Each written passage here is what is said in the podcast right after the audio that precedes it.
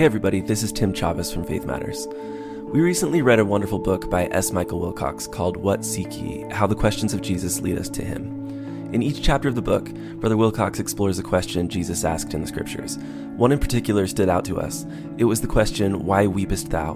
And in the corresponding chapter, Brother Wilcox explores the role that trials play in our lives. He sat down with us to talk about that chapter and shared what he's learned as he's gone through his own adversities, including the deeply felt loss of his wife, Laurie. To give you a little more background on Brother Wilcox, he received his PhD from the University of Colorado and taught for many years at the LDS Institute of Religion adjacent to the University of Utah. He has spoken to packed crowds at BYU Education Week and has hosted tours to the Holy Land, to China, church history sites, and many others. He's written several books, and he and his late wife, Laurie, are the parents of five children. We felt honored to share this time with Brother Wilcox, and we hope you get as much out of this conversation as we did when we finished the book, the question that really stuck with both of us um, was, Why weepest thou? And so that's why we wanted to bring you on and just really dive into this chapter about trials and suffering and and this question that that Jesus asked, Why weepest thou? So I wonder if just to start, would you give us a little bit of context from your own life? You write so personally and and with such um, you know, feeling and deep experience about this question. So maybe could you uh, just just tell us a little bit a bit about your own experience with with trials and suffering and this question, why weepest thou? Well, I don't think any of us are going to get through life without some. Uh, part of our problem in our modern world uh, occasionally is we have a belief that through uh, social changes and adaptations and science, we won't have to suffer anymore. Yeah. And yeah. that becomes an expectation that we will conquer it. Uh, we've done a lot there, but none of us, I think, are going to get through life without a few tears. And that question is asked. It's uh, one of my favorite. I have one I love more uh, of all the questions of Jesus, but that's uh-huh. certainly one of my favorite. Why weepest thou was given to Mary Magdalene at the tomb. Mary to me represents all the pain of the world in that moment. All the pain seems to be in that one woman. Um, and now even the body of the Savior's gone. Mm. And that very gentle, uh, why weepest thou? All of our lives, people weep. Uh, for me, I guess that question became the most personal when Laurie died. My wife died. I just retired. We were going to travel the world. I was going to. I told her I bought her a map. I said, "We're going to. I'm going to show you the world, Laurie." Oh, wow uh, directing tours. And two months later, she had cancer, and by the end of the year, she had passed away. It was an incurable oh, wow. brain tumor. And there's a lot of tears. There's a lot of uh, a lot of weeping. Uh, we're hurt by other people. Uh, life just gives us uh, a lot of a lot of joy, but it also gives us uh, pain. That's one of the things we're down here to learn on the road to Emmaus, he also has a question when they they're talking about their confusion and they're sad. This is mm-hmm. resurrection morning. They don't know he's resurrected. And Jesus comes and he walks with them. They don't realize that. That's a great comfort, that story.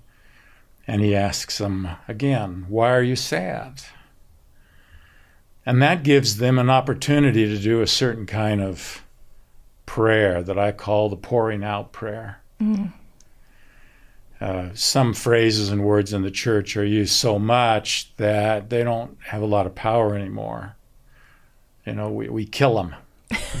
okay. so We've true. killed tender mercies. yeah. We're killing ministering.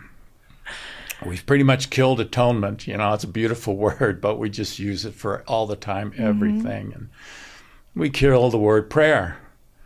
So I try and find different things to replace those where they have meaning, and pouring out is one of those. And mm. wow. And so he says to them, uh, where they say, "Don't you know what's happened? Don't you know?"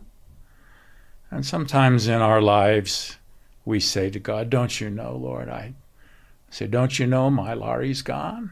My my life. I'm lost. I'm lost in living now." Mm-hmm. Um, and he says, What things? What things have happened? And we pour out. We just tell him. And one pouring out is often not enough when you weep. You pour out and you pour out and you pour out until that moment comes when the Savior says, Mary,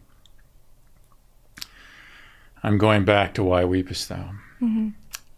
And I love the next, the, the three words, she turned herself. And all of us, sooner or later, turn ourselves from the empty tomb, which represent for us a lot of times that means a good thing. It's mm-hmm. empty. Yeah. But in my life, in your life, we have our empty tombs, things we look into, and there's nothing there but darkness. The empty oh. tomb. She turned from it to the living Christ. And in that one brief moment of time, uh, you have the great, great, great turning from sorrow to joy, from uh, despair to peace, celebratory joy, uh, unexpected joy. Uh, the apostles, when they first see Jesus, believed not for joy. So great. On the cross, Jesus said, It is finished. And all of us, because he said it, we'll be able to say it. We'll, we'll all be able to say of our own pain, whatever it is, it is finished. Wow. I'll see Laurie again. Yeah. Jesus will say, Michael. And I'll turn myself, and she'll be there. And Yeah. it'll be over. Yeah. It'll be over. yeah. You um Yeah. you talk in the book about when Laurie died. You, many well-intentioned people said, you know, God's called her home, and or you know, or similar things. And you you push back against a little bit the idea that God plays such an active role in giving us trials and, and tribulations. Could you could you talk a little bit about that idea? Yeah, I don't think God is a great sender of trials. Uh, he doesn't need to. I think he would say, I don't need to do that. Life will do that. And the image that I would use for that is Jesus in the boat during the storm on the Sea of Galilee. And I like to remind people, where is he? He's not above the heavens sending the storm. He's in the boat with you. And I felt all through that experience of going through those months of uh, watching her slowly die uh, that God wasn't sending this to us. You know, my son, a very faithful, believing young man, you know, he's married and has his own children, but he said, Why is God taking my mother? And I said, uh, Cade, God's not taking your mother, cancer's taking your mother. Why does she have to hurt so bad? Why does God let her hurt so bad? I said, God's not hurting your mother. The cancer's hurting your mother. He's in the boat with us. Uh, we think it's God's job to take away the pain. And because he sometimes does, you know, that's the life of the Savior. He goes around healing. Right. We kind of want that ourselves. And sometimes he does. But I think God's job, his purpose, is not to take away the problems, not to send them. He doesn't need to send them. Life sends them. We send them to each other. Yeah. His job is to make us brave. His job is to give us courage. His job is to give us hope. His job is to get us through it. And I never felt through that experience that he was outside. He was in my boat with me while the wind Wow. blew around me. Uh, I never, I know people get mad at him. I understand that completely. Um, we I believe we need to change the the paradigm of he's sending these things. Yeah. He's always on our side. I used to say, Lord, can't we have Hezekiah time? Hezekiah got 15 more years, remember? Can't we have, how about five? Two? Yeah. just a little more time and and I never I always felt God saying I'm I'm sorry Mike this is happening to you and Laurie I wish you could have your 20 years together. I wish you could take her all over the world like you want to. I wish you could see those places and enjoy your grandchildren. But I can't stop cancer for everybody. I can't stop every automobile accident mm-hmm. and every disease, and I. Yeah. Um, but I will be with you. I will see you through it. I will make you brave, and I promise you. And this is the most important promise, I think. I will bring good out of it. Mm. And that truth is in every book of Scripture. It's such an important one, no matter what happens to us whether we bring it on ourselves, life gives it, nature gives it. Uh, God's promises, I'll make it good. I'll make it good. Yeah. And if I had to pick one good from this, is uh, the knowledge that the best day of my life was the day she married me. And grief has put my love for Laurie so deep in my heart, you will never pull it out ever. Mm-hmm. Uh, grief is love's shadow. So uh, I would increase the grief to increase the love. Wow. Uh, I, I, would. Uh, good comes from all negatives, and they end. It yeah. is finished. Jesus' right. most beautiful words from the cross. Yeah. It is finished. You'll say it. I'll say it.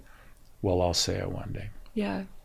So I I'm thinking about too long of an answer. I'm sorry. No, no that was such a beautiful answer. I really really love that.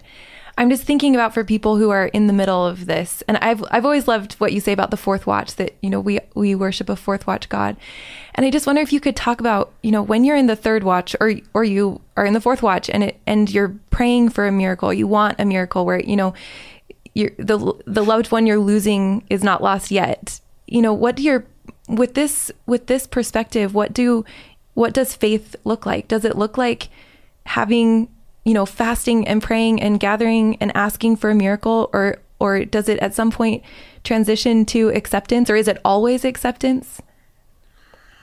Well, I think it's uh, it's trust. Uh, going through certain difficulties in life has helped me have a different perspective on Gethsemane and Jesus' prayer in Gethsemane. Uh, if it be possible, Father, let this cup pass from me. Isn't that nice that he, of the most important moment of history, when everything hung in a balance, if he could get out of it, he was yeah. praying that he yeah. would. So I guess yeah. it's all right for me to to want, Lord, I don't want to go through this. Mm-hmm. Uh, so I, I, I, go to Gethsemane, uh, that uh, that prayer. Nevertheless, not my will but thine be done. Most of my life, I saw that as the great act of obedience. I think that's the way we think it. Mm-hmm. Now I say it's the great act of trust that Jesus was saying, I don't, you know, we always say he's omniscient. I don't want to get into doctrinal things here. You know, yeah. we right, we left brain religion too much. Religion belongs in the right brain. Quit left braining it. Yeah. Okay? Uh, so uh, we can say he's omniscient, okay, uh, but uh, I think he was saying, I don't know all that you know, Father. I may not see it all. I'm in a bad spot here. Mm-hmm. And if it's possible, I don't want to drain this cup. Nevertheless, thy will be done. I trust you. I trust you uh, the way we all say it. One day we'll get to ask God a lot of questions. And of his answers, we're all going to say, Amen. Mm-hmm. I wish I'd known that down there on earth, Lord. But right now, I trust. Uh, there's a place in Philippians where Paul was facing his death. The trial was going to come up. He didn't know if he was going to be beheaded by the Romans, condemned, or be set free. You know, they didn't have jail time in those days, it was mm-hmm. one or the other. And he wrestles in his mind with what would be the better of the two outcomes. And he writes to the Philippians, I don't know what I would choose. I don't know what I would choose. To be with Christ is far better. But to be with you is more needful. And so I think I'm going to stay. I read that and I thought, Father in heaven, I don't have the wisdom to know the difference between far better and more needful. Hmm. I don't have the. I think maybe Jesus is wrestling with far betters and more needfuls also, and the Father, the Father knows the far betters and the more needfuls. And so I would, I didn't know what to pray for.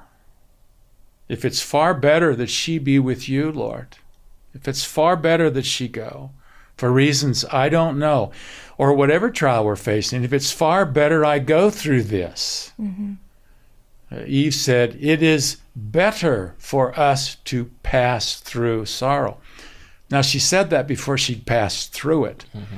but I love the phrase pass through. Mm-hmm. It's uh, we get through it. It's a, you go through it. And so I said, Father in heaven, I don't know the far betters and the more needfuls. You do. If it's far better for Laurie to be with you, to pass, I know you'll make everything good for us all. I do f- trust you in that. Then you you bring her home. Yeah. I can give you lots of reasons that I think it's more needful that she stay. And if it's more needful for her to stay, then that's what we pray for. If it's more needful for us to go through things and learn things, Mm-hmm. uh, I don't know what to pray for. And the Lord answered that prayer. He said, Mike, you pray that Laurie draws all the joy out of life she can. And then she passes quickly. Wow. And so that became my prayer. Wow. And that's what she did. We traveled, we did all we could. We even did Disneyland. I love that part. Yeah. And uh, and then within just a few weeks, it, ju- she just went downhill on a slide and, and, and was gone. But Wow. Wow. I hope that answers some of that. Uh, Yeah. Yeah. Could, Yeah. could we talk about Yeah. uh, maybe for a moment a different type of trial, which is the type that is sort of brought on by others? And this is getting sort of into what philosophy might call the problem of the problem of evil. Yeah. Like how could a how could a loving, especially when you get into really you know dark stuff, uh, you know the atrocities that you hear about even e- either on an individual or a community level. children's suffering Exactly. is the big one. for yeah most people. it's a perfect example it's just like how could and this is where i think a lot of people run into real faith challenges not just in our religion but in uh, All but faithful people across the world right Yeah. is how could a how could a loving god which is a central tenet of most religions allow something like a child suffering so deeply to to happen do you have thoughts it's on this it's a bigger problem in Western religions than Eastern religions. Uh, Definitely. Um, you know, I have wrestled with that like we all do, and there are all kinds of answers, and uh, and you can get fractional answers, what I call. If there was a single answer that anybody could give that would put the question to rest, we would have had it. We wouldn't be asking it anymore. Right. Right. yep So that says to me, no matter how much I've worked with it, um, never going to be satisfied. Not going to be satisfied. Maybe one element of an answer will make you feel a little better. Maybe another, somebody else feel a little better. Another, uh, you know, uh, free agency never satisfies me. Uh, and so, uh, you know, deeply thinking about it one day, why is there pain and suffering in the world? Why do such horrible things happen? Uh, I just had this insight, as it's if the Lord was saying, You've wrestled with this a long time, Mike. Let me give you a thought. And this was a thought. You are asking the wrong question. Now, I had to really kind of chew on that for a while. you are asking the wrong question. What's the right question, Lord? And again, that inspira- softly, gently.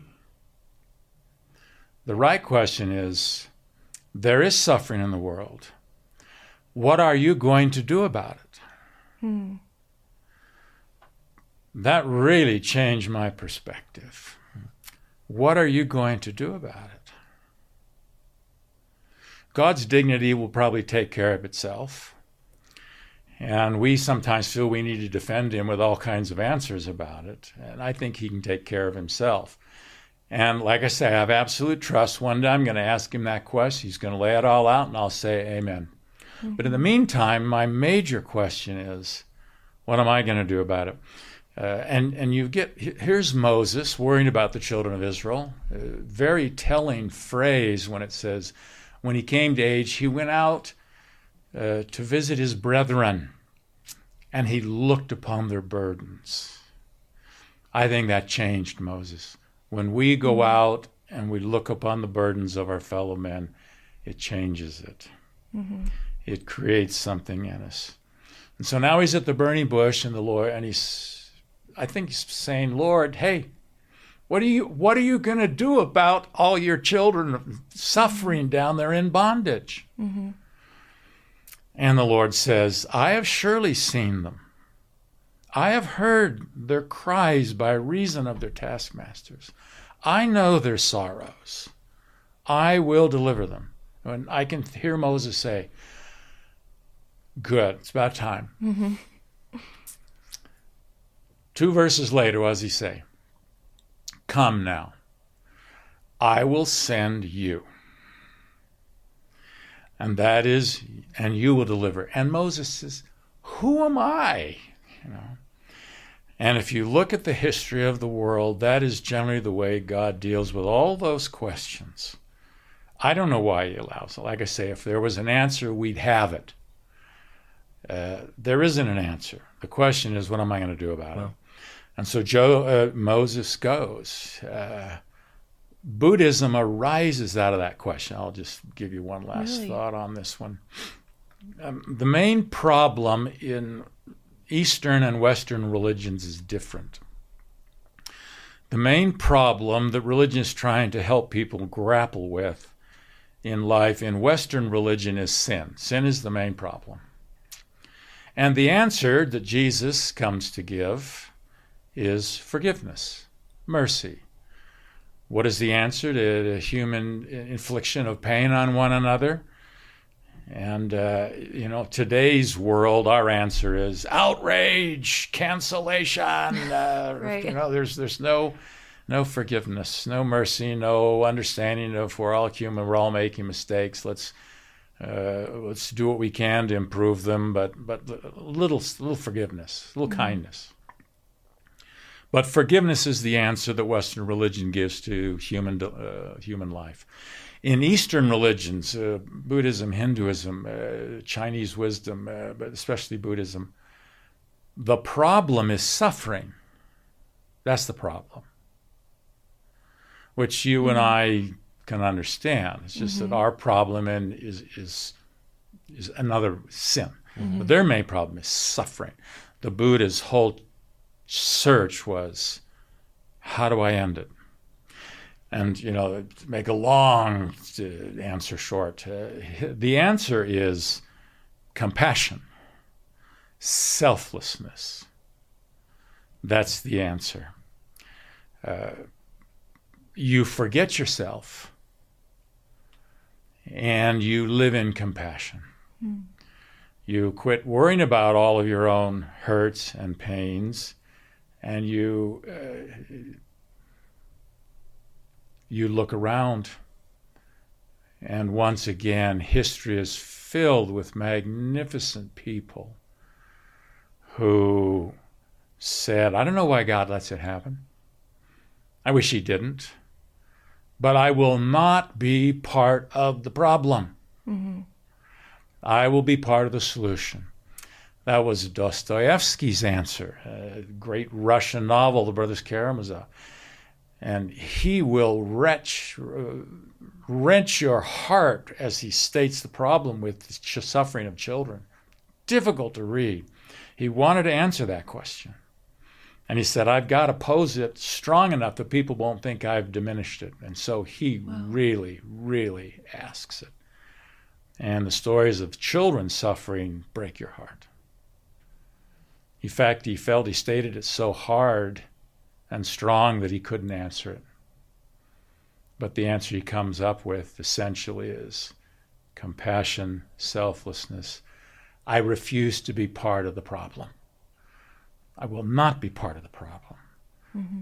I would be part of the solution. So whenever I get to where I get a little mad at God, mm-hmm. I can get mad at God.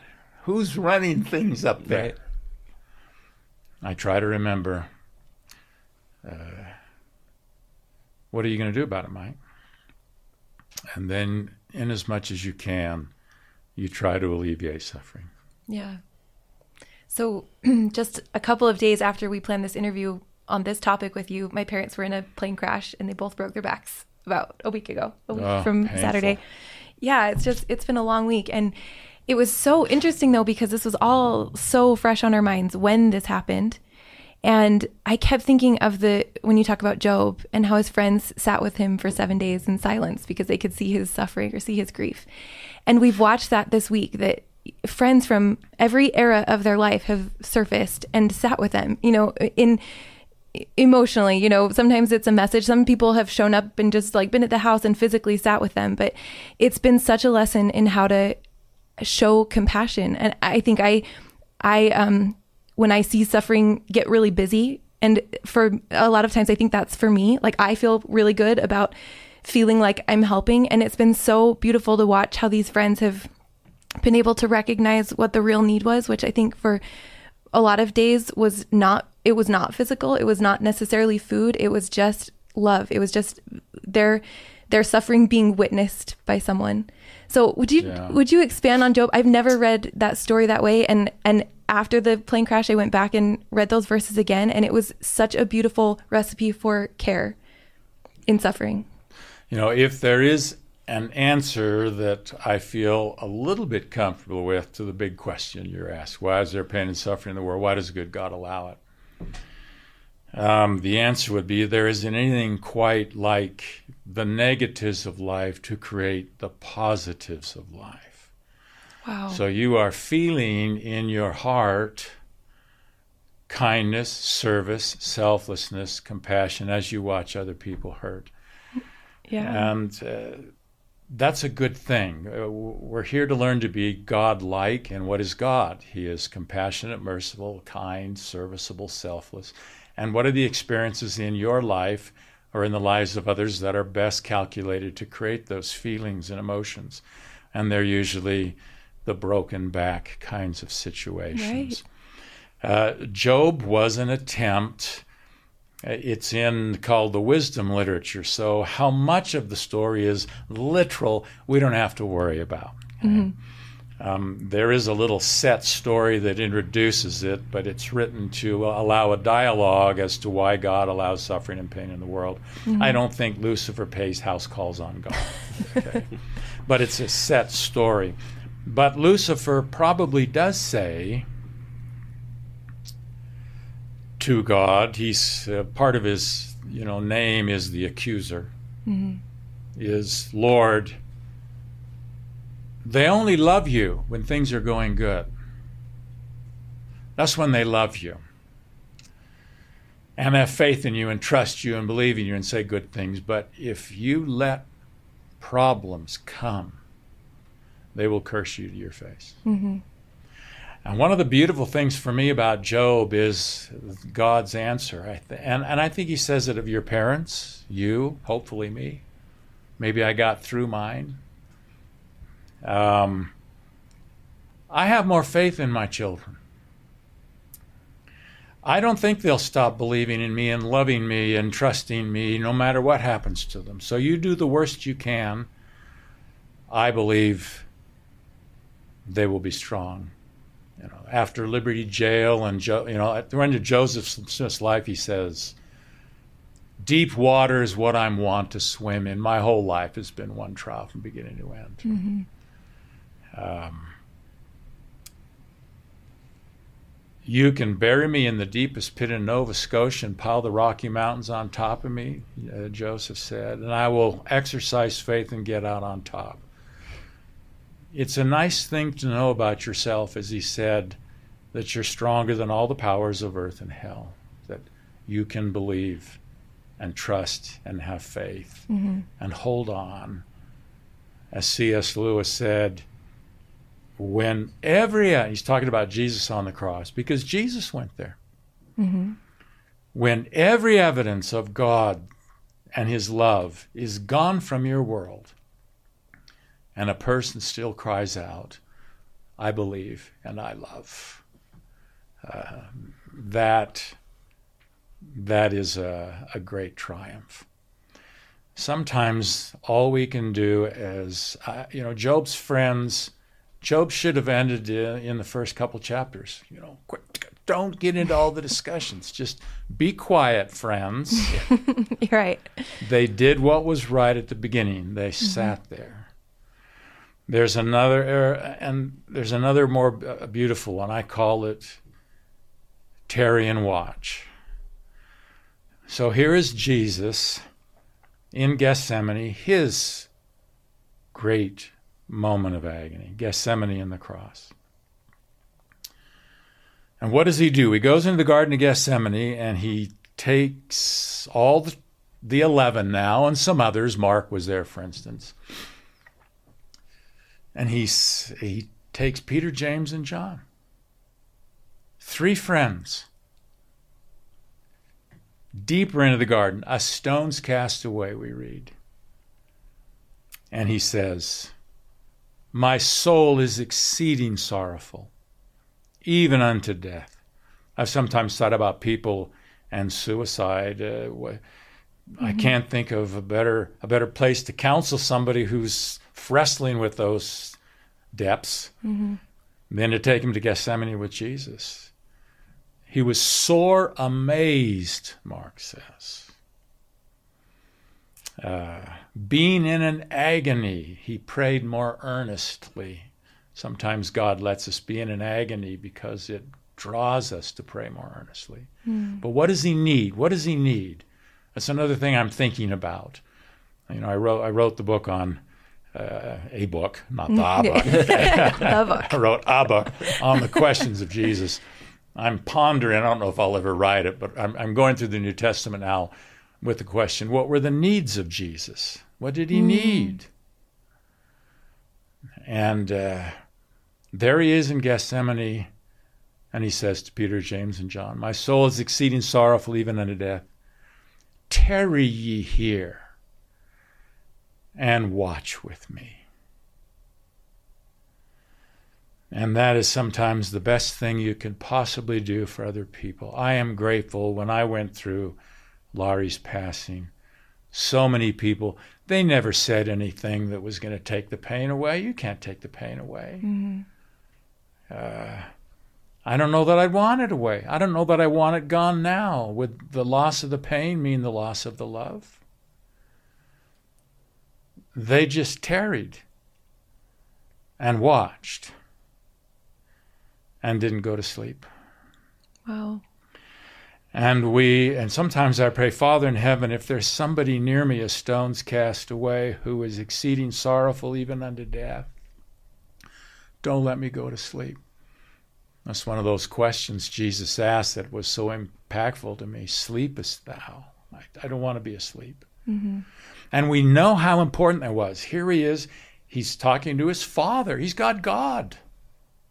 Yeah. We always tell people, pray, Wow. God, pour out. Mm-hmm. An angel comes to strengthen him. I didn't get an angel come to strengthen me. You probably have it in yours. And after that first prayer of, Nevertheless, not my will be done, now what does he need? The angel? God? No, he needs Peter, James, and John. He needs oh. a human voice, a human face, a human touch. He needs the tarrying, watching friends. Oh. And so he goes. And they're asleep. Luke always so gracious. Luke is always so gracious. Luke understood human weakness. says they slept for sorrow. Oh. Doesn't that soften it? Really softens it. Oh, you're asleep. Yeah. slept for sorrow. Yeah. Um, and he wakes them and asks them, you know, Peter, couldn't could you watch with me one hour? Then he goes back and he prays again. Father, if it be not possible, except I drink the cup, thy will be done. Now what does he need? He needs those three again. Yeah. So a second time he goes out for the human face, the human touch, the tarrying watching. So when we're in deep needs, you know, I, I say to people, when you're in deep needs, when you're in, uh, I don't know that any of us ever have our Gethsemanes. We might have our Liberty jails. Mm-hmm. I'm not sure we ever have Gethsemanes. But when we get near it, find somebody to tarry and watch with you. And if you are the tarrying, watching person, it probably isn't so important what you say as that you're there. I used to feel I always needed to give the answers, mm. as though I could reason myself out of pain or talk somebody else out of pain. Pain is pain. Sometimes they just need someone to put their arms around them and weep with them. That's it. Yeah. Just weep with them. And what what would you say about those who? So I love the idea that there is sort of an you know, potentially an inner circle of tarrying watchers, you know, that are um, those you need most in your in your moment of trial. I often find myself, and that happens on occasion where I, I, think I recognize that I'm part of that inner circle. But more often, I I find myself sort of on the on the margins, you know, of someone that's going through something deep, and I want to offer support. But I think it's clear that I'm not the tarrying watcher in that in that right. scenario. The stone's throw yeah. in the yeah. Yeah, exactly. And you're Matthew and James and the right. others at the gate mm-hmm. yeah. Uh, of Gethsemane. Yeah. Exactly. And I and I feel like maybe all I have to offer is something to say. And I I know that I can't take away their pain with my words and I and I don't want to offer them a a platitude and say, "Oh, God's ordained this" or whatever right. it is. And so I'm I'm curious uh, what what would you recommend that those on the outside do? Is, is there something that you can or should say to offer some some something, you know, or is there something you can or should do, you know, if you're if you're not you're part of gate. the if you're at the yeah. gate, yeah. Well, we always pray, you know, um, and those are things that that are it's hard to give a general answer to because. Uh, you know, I, it's easier to give a general answer to uh, those a stones cast away than those at the gate. yeah. Um, because we don't know what they did. They prayed, you know, mm-hmm. um, I think you. I wish I had a great, deep, wonderful answer for that. Uh, I think you try and be available. You understand. Um, you stay sensitive to the spirit that there may be a chance. Uh, when Laurie died, I'll just give maybe an example of somebody at the gate. Uh, um, which actually turned out to be the best thing. I, I just say this for, for people at the gate. Uh, you you may not have anything to do other than to be empathetic. Um, maybe the blessing is going to be in your heart. Mm-hmm. So I went to Egypt after Laurie died. I went to Antarctica first. I, I went. I, have been traveling wow. for ten years. I, I sometimes I think I'm trying to stay one step away from from grief. You do have to stay engaged in life. And a very good friend of ours, uh, but he's Egyptian, met me at the Egyptian Israeli border to talk to me about Laurie. And for a while, he just let me talk about her. Mm. You know, one of the best questions you can ask somebody we say, How are you doing? Let me just add one word to that. How are you doing today? Mm-hmm. It's a big difference. Um, you may see them, uh, especially Americans, we're just, I'm fine. I'm doing okay. Yeah. So when you ask that question, how are you doing? Do, how are you doing today? And uh, we talked about Laurie. Sometimes it's helpful if it's somebody who's passed. Tell me about her. You know, tell me about your son who. Tell me just. You let him talk about him. Mm-hmm. Uh, so he uh, talked about Laurie for half an hour. I talked about her. He talked about her. It was just kind of relieving to talk about her. Sometimes things that you wouldn't say to a very my, one of my children, I might say to you. And then he mm-hmm. said, Hassan was his name. He said, Mike, you know, for us Muslims, when you talk lovingly of the dead, you lift them to higher and higher places in paradise. Oh.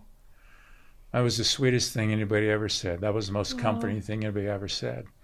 It was not said by one of the stone's throw tarrying watchers. It was said by somebody at the gate uh, who I think was moved by the Lord to say something that I needed at the time. So you try to stay open and uh, and listen, and there may come something into your heart or your experience that that uh, will be exactly what they need mm-hmm. um, at that time. I think one thing you help uh, people do. I'm not sure it's something you say to people going through trials when they're going through them. Uh, we always have to go by the Spirit and, and hope that, that we'll, we'll know how to deal with each individual case. But I, I try to get people to the point where they are looking for what I call, I got a couple of names for them. Mm-hmm. I call them attic moments. Um, when you have deep loss in life, uh, deep, deep struggles, you look for the attic moments. And if I had uh, Anne Frank's diary, mm. That's where I get it. Here she is, uh, you know, Nazi controlled uh, the Netherlands in Amsterdam, and up in that room, they've been in there for months and months, you know, hiding. Uh, life is not pleasant. Eventually, of course, Anne Frank dies. So, what does she have? in the attic. You can visit that. I've been there. I've, it's it's like Really? going to the temple for me to go into that attic. Wow. And you see the little window in the attic, and she could see the sky and the clouds passing over and the branches of a tree. That's what she could see. And this 14, you know, this, this teenage girl writes this beautiful statement of affirmation that as she says, as long as I have this, I, how can I be unhappy? As long as I can see this tiny, tiny little bit of nature, nature is healing, how can I be unhappy? Uh, and so she'd go up in the attic a lot. Look, Mm. see a cloud pass by, see the, she talks about the branches glistening in the rain. Uh, I say, this is a mature girl. So I, in my life, and we look for what I call the attic moments. And, you, you know, every single day there'll be a dozen of them. So I don't have in my life the big joy, the grand happiness, which for me is Laurie. For Latter day Saints, it's love, it's family, it's relationships. Uh, uh, I don't think the celestial kingdom is a place. I think the celestial kingdom is people. Yes. It's relationships. It's not an environment. It's it's relationships. So I don't have that now. Um, the big center of the painting, happiness. But there are all kinds of attic moments, little happinesses all around. And we look for those. and they come all the time. You know, I I discovered this is going to seem silly. Mm-hmm. I discovered last week that Costco sells Boursin cheese. I haven't had Boursin cheese since my mission in France. now, God created taste buds for Boursin cheese. and just to put that on a little piece of bread, hadn't tasted it for 50 years. And it took me back to France and this, this marvelous taste. That's awesome. Yeah. And I thought, whoa, as long as I, I felt like Anne in her attic, feel like mm-hmm. saying, as long as I have Boursin cheese, I'll be okay. you Yeah. know? Yeah. And there's lots. So I think we, we look for the attic moments. Tolstoy writes in War and Peace of Pierre who's searching for happiness. Everything wrong goes in his life. It's it's terrible. yeah. He's in a shed, uh, retreating with Napoleon's army. It's uh, he's suffering and, and they're starving to death. They're freezing. You can't get in a worse position. And a peasant he uh, pulls out a potato, cuts it in half, and gives him half of it. And he's ravishing, hunger, and he begins to eat it. And the peasant says, "No, no, no, no, not like that." takes out a little packet of paper and sprinkles a little bit of salt, a few spices on. He says, Now, eat it slow and enjoy it. And in War and Peace, that is one of the that is the transition moment for this lead character, Pierre, because he realizes that in the worst of situations, there's always the bite of potato. Mm-hmm. There's always the view from the attic, you know. Yeah, which you're, it, it seems like is really a gift of suffering that you know you're not. It's like you're not even capable of appreciating something so small until until you've suffered so deeply. And it reminds me of the. I think it's actually in your new book, in Holding On. Is it where you talk about the ibex goats? I do. I yeah. love that metaphor, and I, I I kept thinking about that with trials. That you know, maybe a gift of suffering, or maybe the way suffering is sometimes alchemized is that you are high enough for those nutrients that they, you know, they have. You have to be high enough to to um, get what you need. You know, and and and so you can appreciate the these things that you may have missed before, but also there's real growth there, right? You know, there, that that you maybe were not going to have otherwise without without this pain. So maybe before we end, will you just talk about the ibex goats and what they are and how they climb and how, how you kind of see that as a um, metaphor? You know, you can go on YouTube. YouTube is a great thing. We've been doing. I showed the kids it. It's yesterday. wild. It I saw is unreal. crazy. Uh, I was in Israel. In Israel, they have ibex, and uh, they go on real tiny ledges in the Judean wilderness, which is where the idea comes from.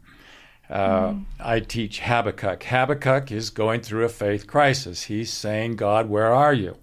That's how it all starts. How come you make men like fishes? How come the big eat the little? uh, God's answer to him, uh, again, e- even the scriptural answers are never sufficient, is the just will live by faith. You're just going to have to trust me and have faith. One day, I'll answer it all and you'll say amen, which is Job's answer. Right. So he comes to the conclusion well, God, then give me hinds feet so I can walk on my high places. High places, the holy, spiritual, the high. So whether you think of mountain goats in the Rocky Mountains, the ibex in Israel, sometimes our path of life narrows, narrows, narrows, narrows, narrows, narrows, and we are going to fall off. Mm-hmm. We'll lose our faith in God, in the church, in one another, and and they're just so narrow. Mm-hmm. And so we praise for those these the ibex on the dam you're talking about in Italy, or in Israel, or the Rocky Mountain goat. They have special hooves, and they can hold on to a ledge an inch wide on a almost 90 degree vertical thing. Mm-hmm. If you if you Google Cingino Dam, you don't even have to put the name in. Just put Ibex Italian Dam. You'll you'll get all kinds of. Uh, you can see them, and they'll walk out on it to lick the the nutrients, the salts and things that seep through the dam, mm. uh, and they hang and they hang on. So sometimes I, I have to say to myself, Lord, Habakkuk's prayer, give me hinds feet. Just give me hinds feet. There's not any answers. I don't know the whys. Uh, maybe I don't have anybody that's watching and tarrying with me. I'm just desperate. Mm-hmm. I'm exceeding sorrowful unto death. And my path is only a half an inch wide, and I'm on a vertical cliff. Mm-hmm. Give me Habakkuk's hinds feet for the high places. I love all those H's, mm-hmm. that alliteration. yeah. Habakkuk, hinds, high. Just give me those feet.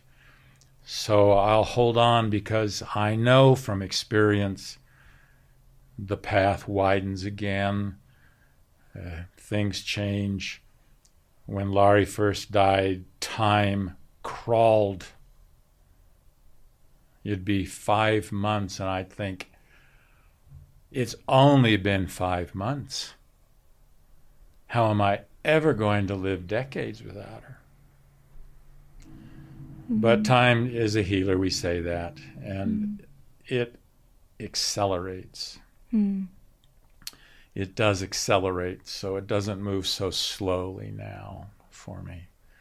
So, I, for anybody out there who is wrestling with whatever trial life has given you, okay, not that God's given you, uh, we say God has a plan for us. Uh, he has a plan for us, multiple, and He'll get us through it. Um, but his plan for us is that we have a happy ending. Mm-hmm. I don't know that he's in all the details. The plan is uh, it's going to end happy. Mm-hmm. It's going to end happy. So don't fall off. Hang on, because uh, as Joseph Smith says, what do we hear in the gospel we've received? That's a great question. And then he answers it, a voice of gladness. Hmm. So uh, we're all going to get our Mary Martha or our Mary Jesus moment when Jesus says, Michael, and we turn. And uh, it'll be over. Yeah. Could I could I ask one more thing? Sure. Is that okay? I um I really loved how you closed the chapter uh it sort of the, the, chapter why why weepest thou talking about sort of the power of weeping itself you shared a, a i'm not sure what to call it a parable or a, a myth about the um about the first tears that entered oh, the adam and eve yeah, yeah would you mind sharing that sure yeah it's a it's a jewish story uh, the jewish people have a little bit of experience with suffering as a people and they've dealt with it in a number of ways. One is humor. Um, Jewish humor is wonderful, and also tenderness. Uh, Jewish spirituality is uh, there's a lot of tenderness in it. So they tell a story of Adam and Eve in the Garden of Eden, and they're being expelled, and they feel so bad, and God feels so bad for them. It's not get out, you know. Mm-hmm. He he's loving. He knows what's going to happen to him, and he says to them, and I'm paraphrasing this the story. Um, Dear children, the world in which you go into is is going to be harsh and hard, and there's going to be bitter, hard, difficult times for you. But look, I have a gift for you. And he holds his hand out, and there's a little tiny pearl in it, a little tiny clear pearl. And he says, Look. And they say, What is it? And he says, It's a tear. And whenever life burdens you, whenever you don't think you can bear it, these tears will fall from your eyes and you will be relieved. And Adam and Eve weep over the loss of Eden and are comforted and pass the gift of weeping on. What's the shortest verse in the scriptures? Jesus. we wept. all have it memorized. Right. Jesus wept. Uh, I think, like I said, I've been thinking about his needs. He needed to weep, and he wept freely. And there is good in, in weeping and in hope. You know, I'll do one last one. If you want to edit it out, you can. um, what is the most, since we're talking about Jewish people and they're dealing with, with suffering, what is the single most famous, popular, the greatest hit song attached to a movie in all Hollywood history? I don't know. I don't know. What? Yeah. Somewhere Over the Rainbow, Oh, yeah. Wizard of Oz. yeah. It was written, the music is a Jewish lullaby. Really? by by a man named uh, Harold Arlen, second generation Jew from what were called the shtetls, the, the little villages uh, of uh, Russia and Poland, and second generation Jew, escaping the pogroms. The lyrics were written by another Jewish second generation. His parents had also immigrated to America, named Yip Harburg. And they wrote the lyrics. It was the biggest contract. They got to write the lyrics for Wizard of Oz, which was the big, big thing in the 40s. It's going to win the, the Academy Award. Uh, the producers of the movie were saying, "Uh, We don't need that. It's not even in the book. What's this little happy, this little American Kansas girl singing somewhere over the rainbow? Um, but they insisted. And if you think of the Jewish people and all they suffered, and what it meant for them to come here and to get out of a lot of that, the lyrics, and I'll hopefully I can repeat them to you. It's hard for me to do it without weeping. The lyrics of Somewhere Over the Rainbow is the marriage of Jewish yearning for a life without suffering, married to American optimism and hmm. hope. So you think about these boys somewhere over the rainbow, way up high. There's a land that I learned of once in a lullaby. Wow. Somewhere over the rainbow, skies are blue. And the dreams that you dream, dare to dream, really do come true. Someday I'll wish upon a star and wake up where the clouds are far behind me, where troubles melt like lemon drops away above the chimney tops. That's where you'll find me. Somewhere over the rainbow, bluebirds fly. Birds fly over the rainbow. Why then, oh, why can't I? Now, if you put that in the voice of a Jewish boy who's come out of a history of immense suffering, there's something deeply beautiful about that song. I can't hear it without the tears God's gift to us all and realizing that I think God sings that to all of us. It's our yearning, it's our hope. And, you know, for Yip Harburg, the land over the rainbow was America. Mm-hmm. Uh, we have our problems. For all of us, the land over the rainbow um, is real. That's where Laurie is. I can't look at a rainbow and not think of her and say, I know that's where she is, Lord. And uh, one day I'll be there. We'll be in the land where uh, troubles melt like lemon drops. But in the meantime, we learn. We learn. Mm-hmm. It is better for us pass through sorrow. We'll learn from it.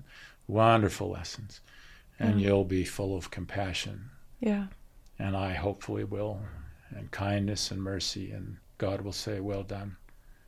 I know it was hard. Hmm Uh, Thank you so much. That that was amazing. You feel like you've you've really you have insight from every perspective. You know.